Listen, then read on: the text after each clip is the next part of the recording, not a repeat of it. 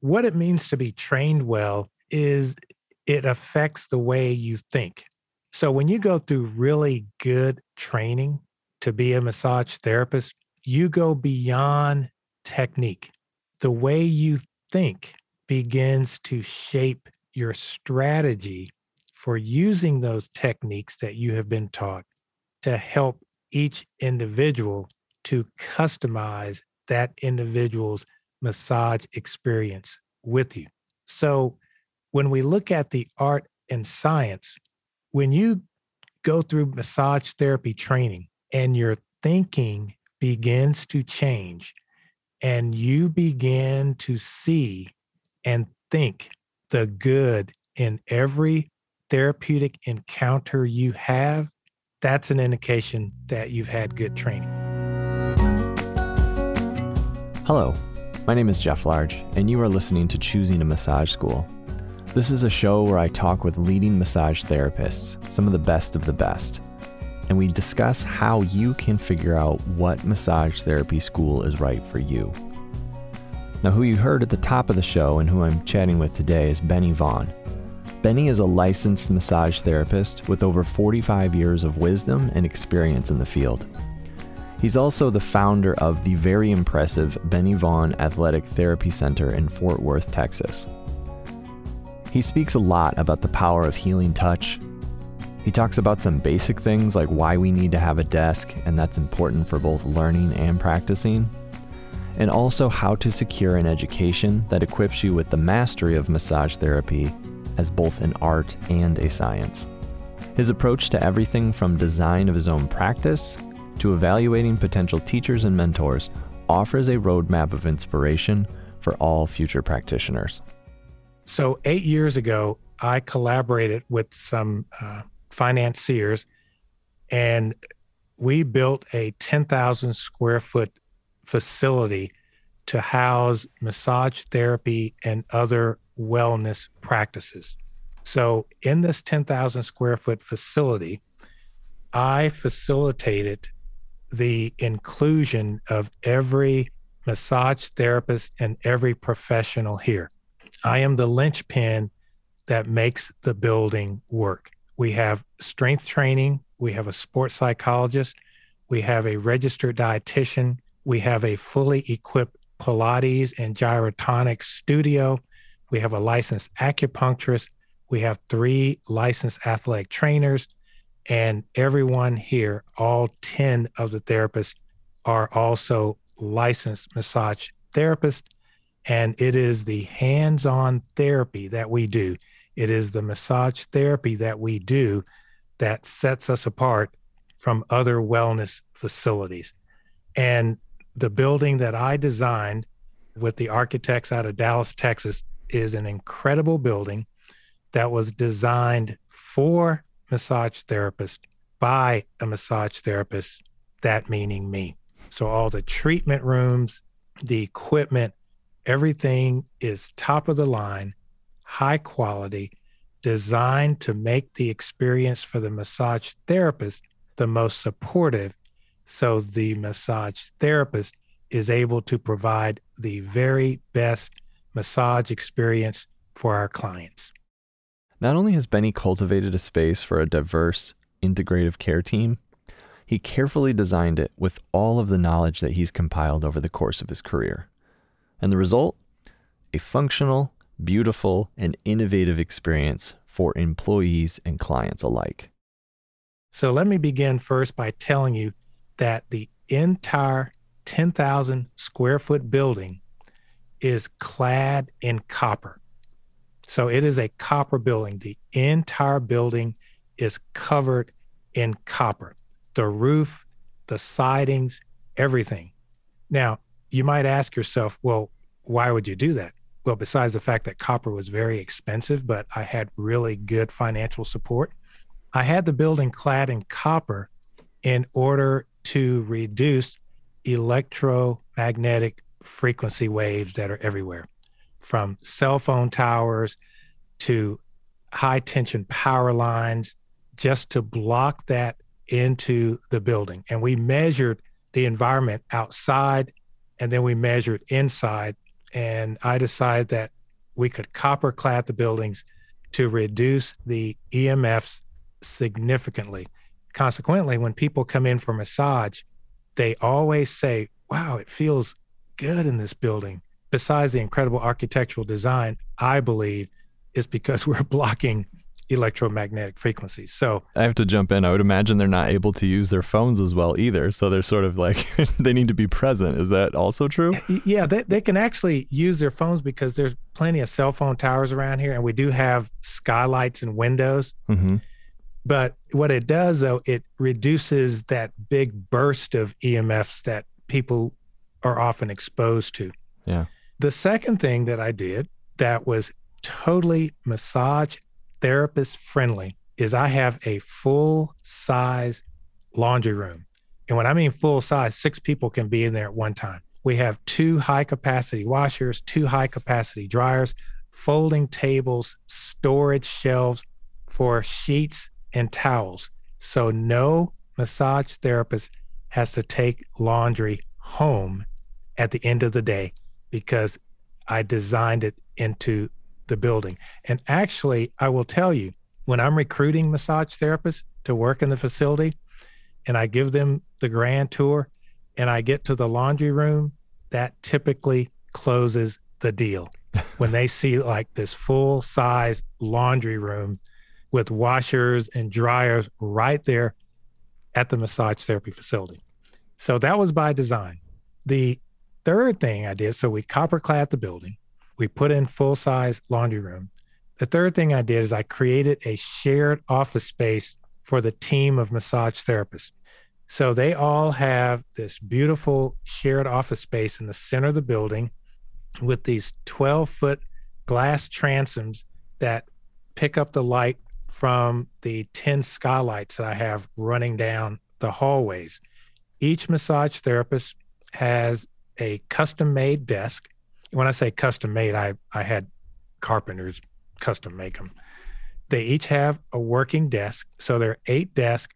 So they all have their own private desk outside of the treatment area to take care of their record keeping and anything else so that the massage therapy room itself is just for the massage therapy experience. They don't have to do office work in there uh, as well. And then lastly, I'll describe each of the treatment rooms. So we have all the treatment rooms are down one hallway. So we have eight in a row with sliding 10 foot doors so that we utilize all of the space.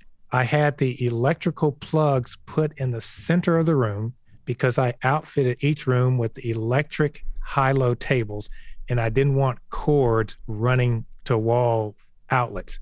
So the electricians put center room electrical so we can plug the electrical tables in and the massage therapists don't have to worry about themselves or their clients tripping over cords to electric tables. All the treatment rooms are 144 square feet. That's 12 by 12, plenty of room. Every single massage therapy room has a window, and some have two windows. And the ceilings in those rooms are 32 feet at the pitch. So very high ceilings. And the glass doors have privacy screening on them, are very stylistic, very modern looking. And the big piece of the massage therapy rooms that I always said when I was able to design the ultimate massage therapy facility every massage therapy room would have a window with some outside light.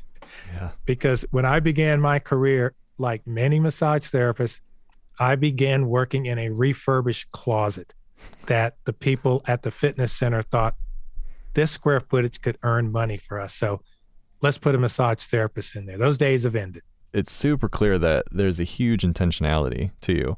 Not to mention, like you said, the just the years of experience that you had. I mean, it makes for quite the combination, in my opinion.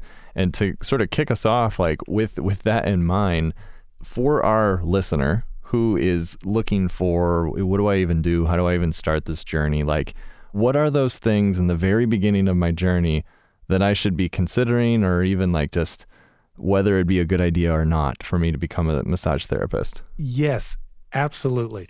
What I want to say first is this massage therapists are an essential part of society. The reason I believe it is an essential part of society, and it has been magnified during this pandemic, human connection is driven by touch. And we have gone through a little over a year now where people have been asked to not touch, to socially distance, and many people have missed that humanness. Touch, in my experience, is what connects people to their humanness.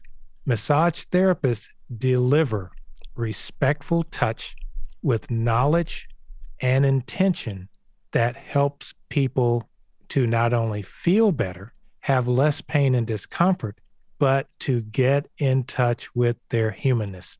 And touch is a powerful vehicle. Massage therapists are the best trained to do this, which means your training is critical. So, this is a personal service. So, if you are someone who wants to get involved in a personal service profession, massage therapy is one that allows you to make a difference in an individual's life in a powerful way because you're using the most powerful vehicle that we have as humans, and that is respectful touch. Ashley Montagu, the famous anthropologist, professor, researcher, wrote a book many, many years ago called Touching. And as an anthropologist, he looked at the social and the biological ramifications of touch. And since then, the Touch Research Institute at the University of Miami Medical School, Duke University, and others have done continued research on the importance of touch to human physiology, to the human immune system, to the mental aspects, the emotional aspects of the human experience. Massage therapists are the caretakers of this. And so, to do really well at that, you must be trained well because a profession is judged by how it trains its professionals.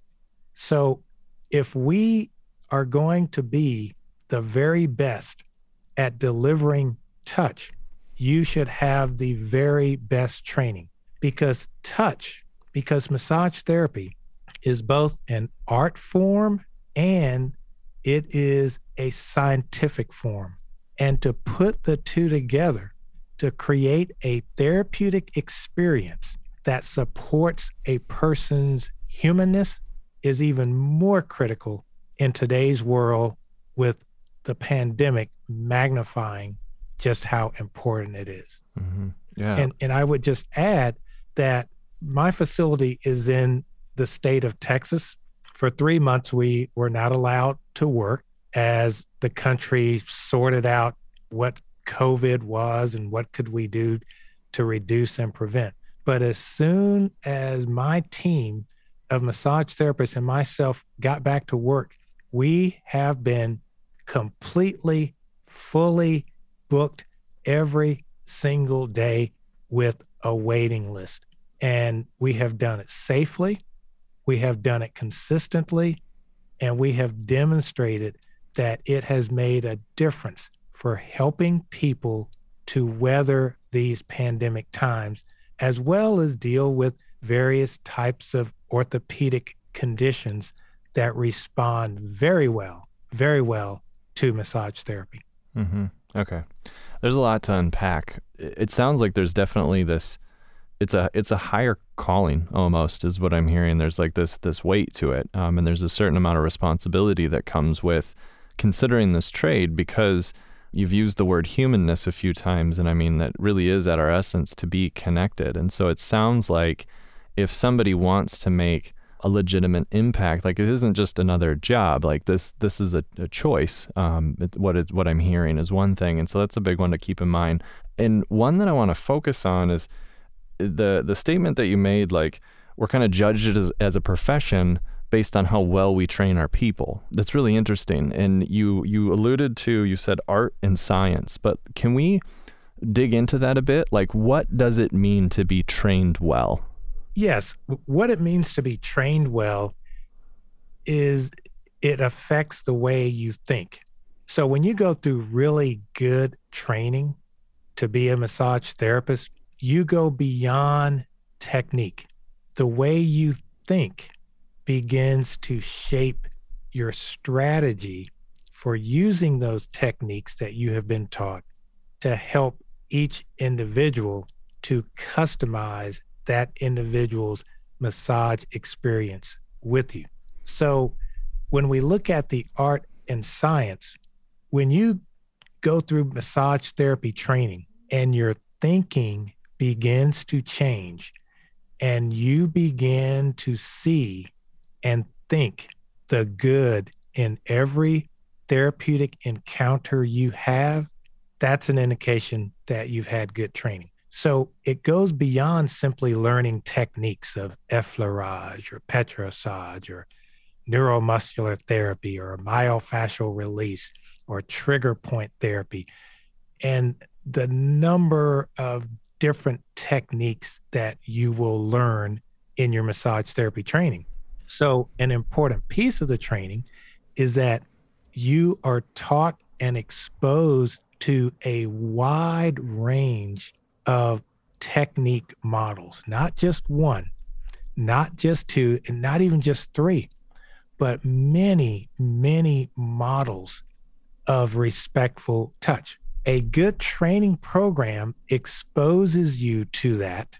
They teach you what it is, and then they teach you the fundamentals that allow you to continue and expand on that if you desire to go in that direction.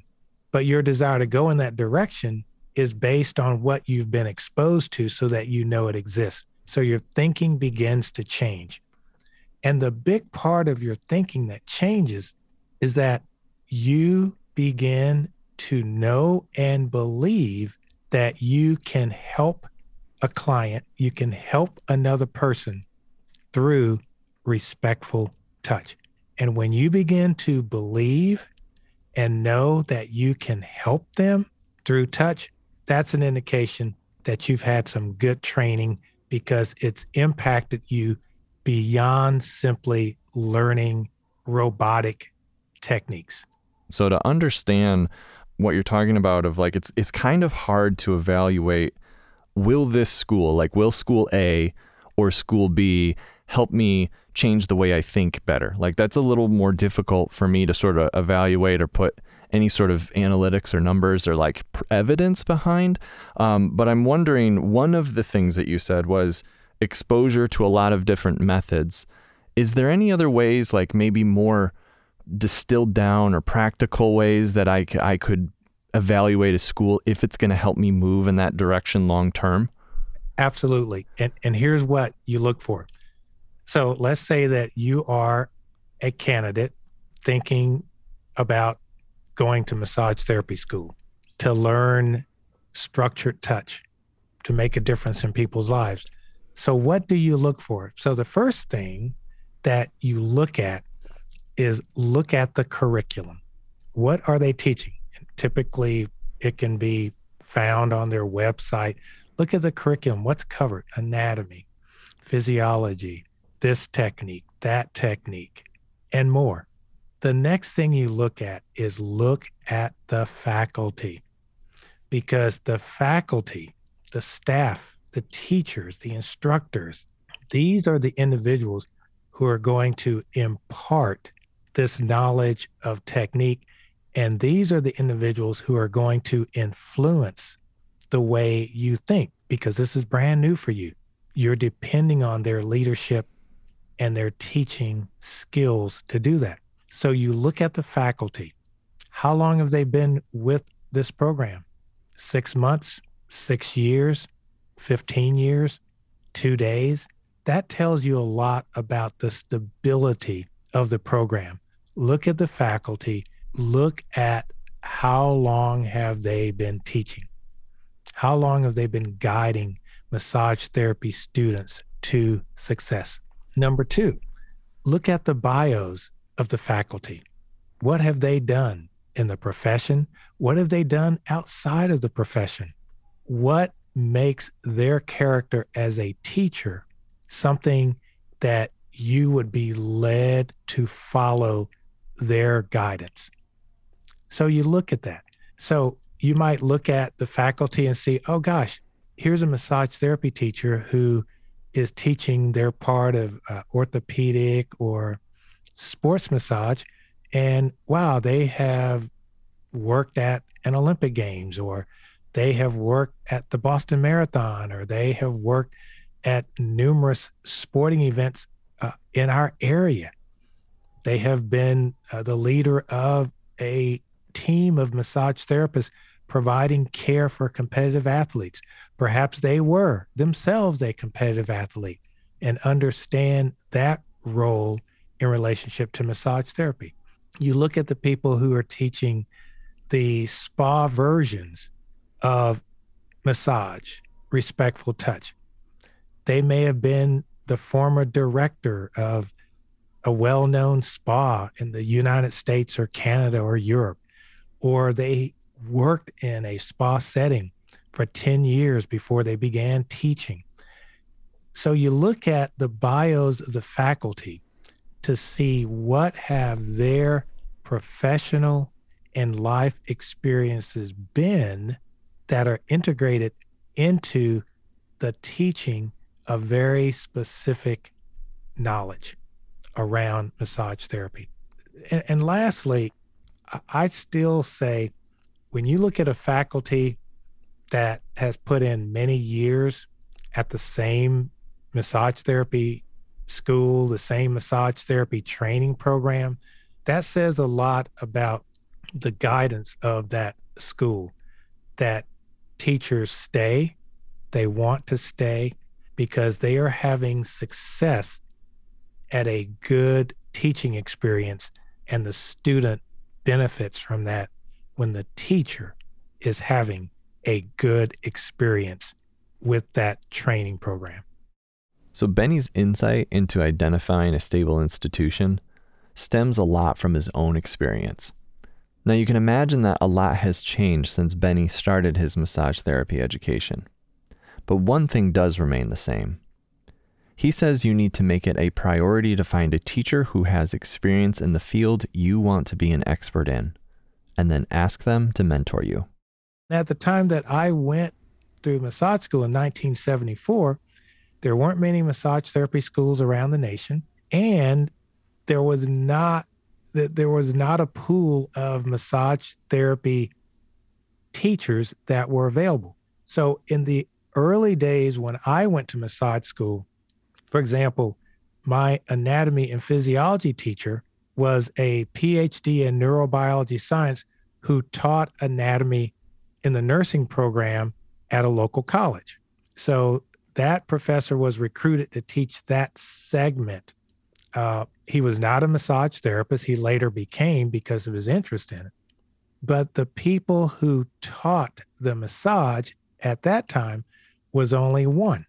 And it was the one massage therapist who at that time had 25 years of experience doing massage.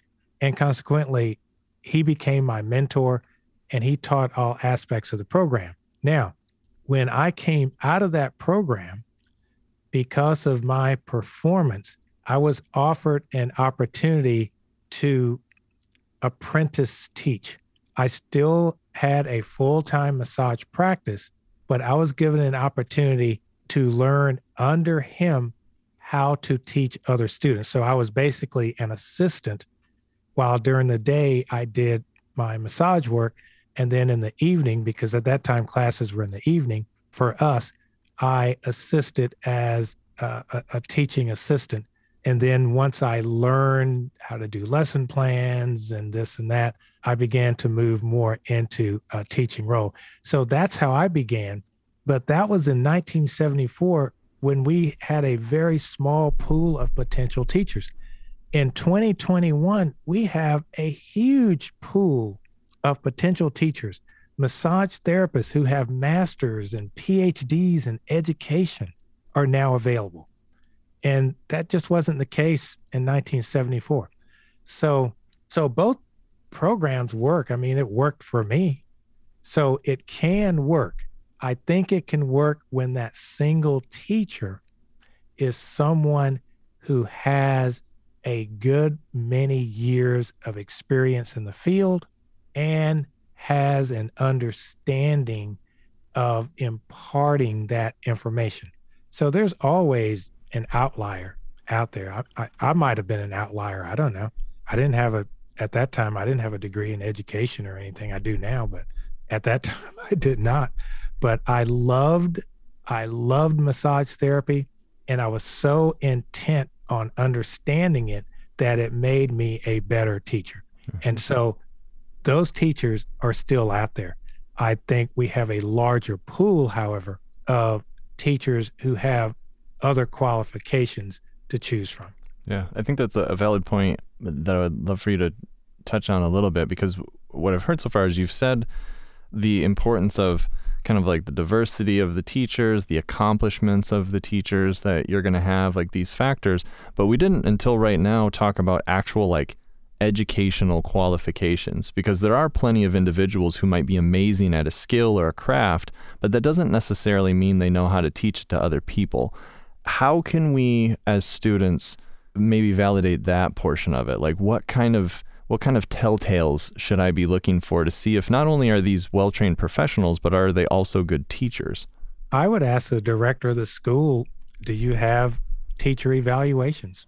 Are teacher evaluations done which good teachers want in order to improve their presentation skills.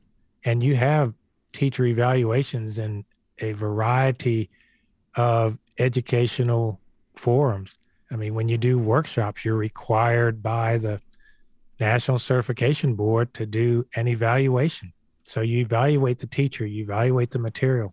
I would ask the director of the school or the admissions officer, do you have any evaluations of your faculty that's been done by students. And typically it's done during the exit interview when students are, you know, departing to go into the profession.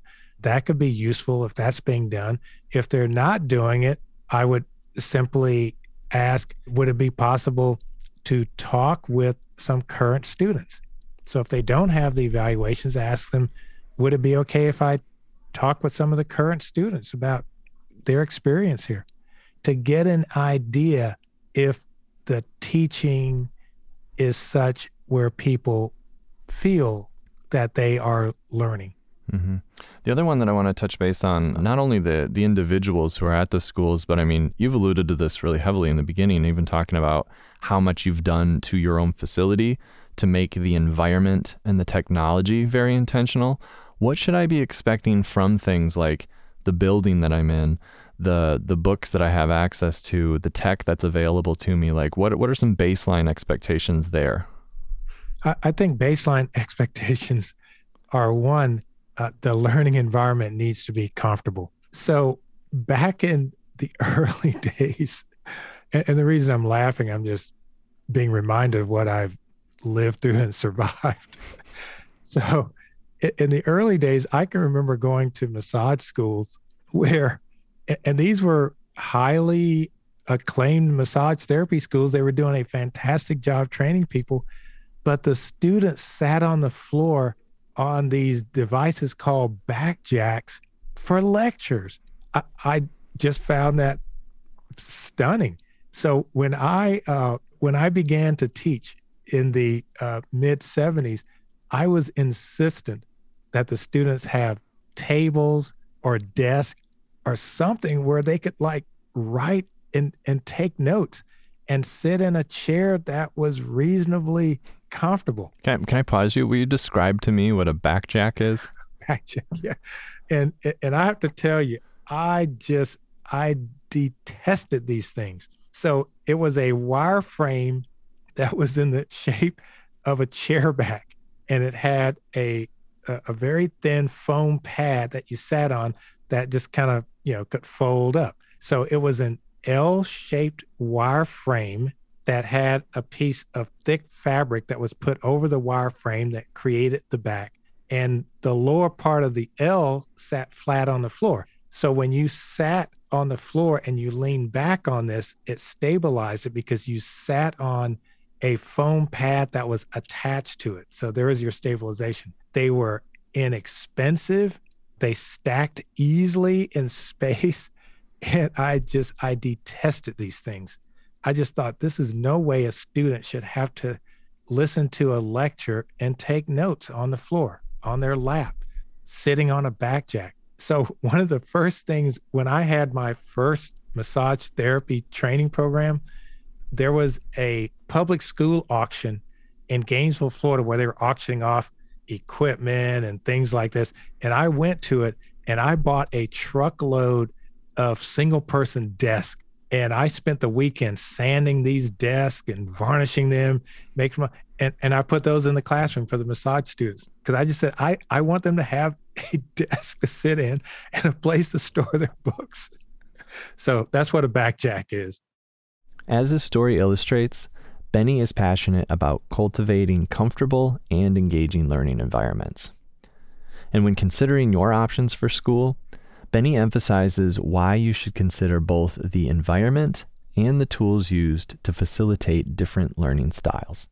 The other piece of expectation for the learning environment is I think the teacher should utilize all forms of technology as well as static structural teaching tools. So having a skeleton, having muscle models that you can hold up and you can touch and you can feel and you can look at, and then utilizing the incredible anatomy technology that's out there now. You know, these 3D anatomy programs where you can peel off layers and look at things and you can click on uh, a part of it and see what the action is. But utilizing the technology and the static models to help the student understand the body is is key. I went to a massage school in the 80s to teach a workshop. And when I got there, and this was back in the days uh, of slide projectors, and for those who may be listening that don't know what a slide projector is, and there may be, it was an uh, ancient device that we took photos. They were put into like a little cardboard holder, and you slip them into these slots, and you had a clicker, and it would advance the slide. So you would take pictures, mount the pictures, and then you would project them. And that was state of the art for projecting photographs. We didn't have smartphones, we didn't have any kind of mobile phones yet. And I went to the school to teach, and I asked them, you know, I'm going to need a slide projector because I have a tray, a tray of slides that I have brought with me. Well, we don't have a slide projector. And then I noticed they didn't even have a, a chalkboard. And then I noticed, I said, well, so how do you, how do you teach? Like if you don't have a slide projector, you don't have a chalk. I said, well, maybe a flip chart. Well, we don't have that either. And they said, well, the teachers just, you know, they lecture and they tell them to turn to page 33 or something today that teacher should be utilizing all the audio, visual, and technology and models that are so readily available to make the learning experience. So you, you want to see that. So when you see a classroom, when you are visiting a massage therapy, a potential massage therapy school, is there a skeleton there? Are there muscle charts? Are there is there AV equipment? And again, talk to the current students and see that every form of accessing learning is being made available to the student. Some are visual, some are kinesthetic, some are a combination of both. Some can just listen. So it, it's uh, it's important that the school that you look and see, okay, what are they using here? Mm-hmm. Very helpful. We've been talking about a lot of the things that hopefully the schools can offer. Are there any maybe non negotiables or red flags that we should be aware of? And I'm thinking maybe things uh, more in particular that might not be as obvious to a new student as it is somebody who's uh, more veteran like yourself. Are there any things that we should be watching out for or be leery of?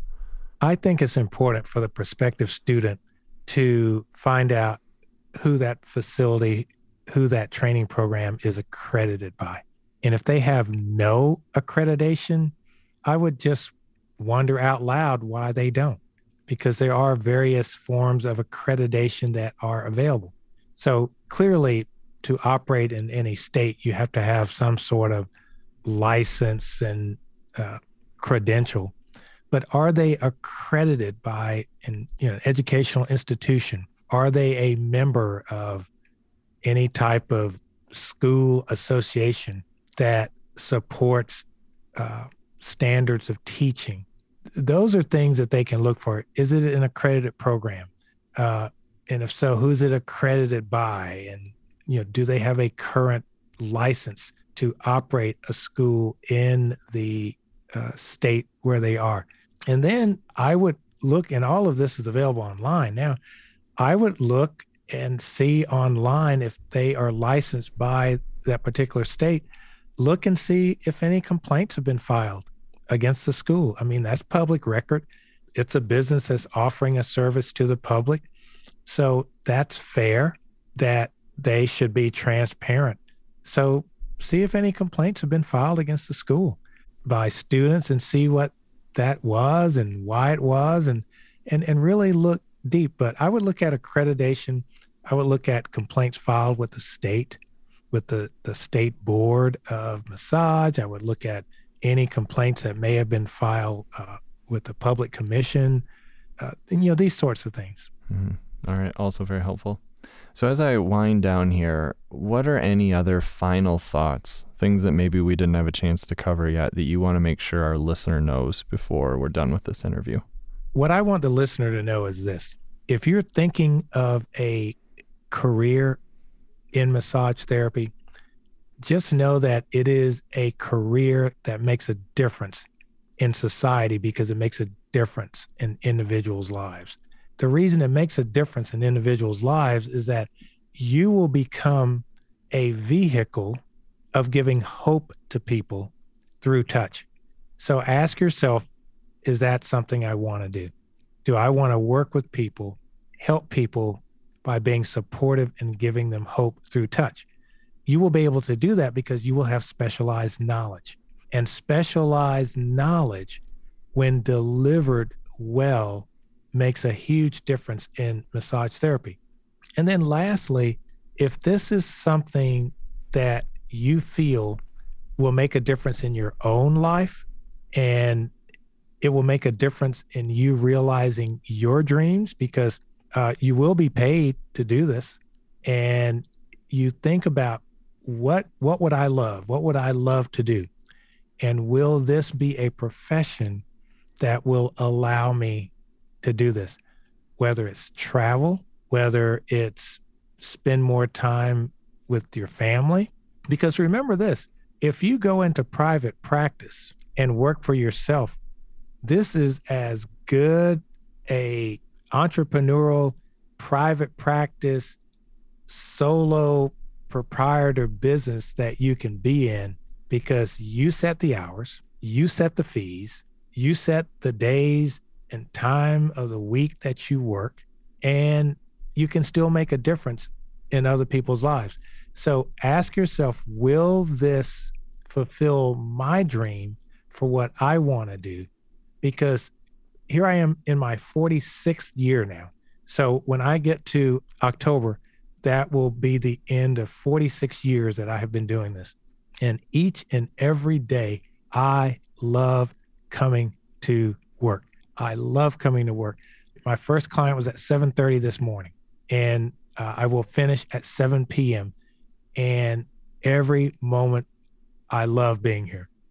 It gives me flexibility. I have mobility, and you make a good living. So I, I don't know what else to tell you. That that's that's a pretty good thing to be doing in your life. What whatever you choose to do. Yeah. But massage can do that for you. I love it. Benny, this has been a fantastic conversation. Great. Thank you so much, Jeff. I appreciate you. And, and I appreciate this opportunity to share with those who may be where I was some 46 years ago when yeah. I was thinking about uh, this. And, and, I began, I read an article about massage therapy in sports, is what got me going. I was like, hmm, this is interesting. So I went and bought a book on massage and I thought, wow, this is really interesting. I would love to have this skill in my hands because I could take it anywhere. If you know someone who's considering a career in massage therapy, please share the show with them. Or if you are considering a career in massage therapy, make sure you're following us on your podcast app of choice. You do not want to miss future episodes. Choosing a Massage School is sponsored by East West College of the Healing Arts in Portland, Oregon. East West College has been successfully educating massage therapists in a safe, supportive, and professional environment since 1972. To learn more about East West, visit eastwestcollege.edu. The show is created in partnership with Come Alive Creative. The show is produced by Maggie Fisher and edited by Isidore Nieves. I'm your host, Jeff Large. Thanks for listening.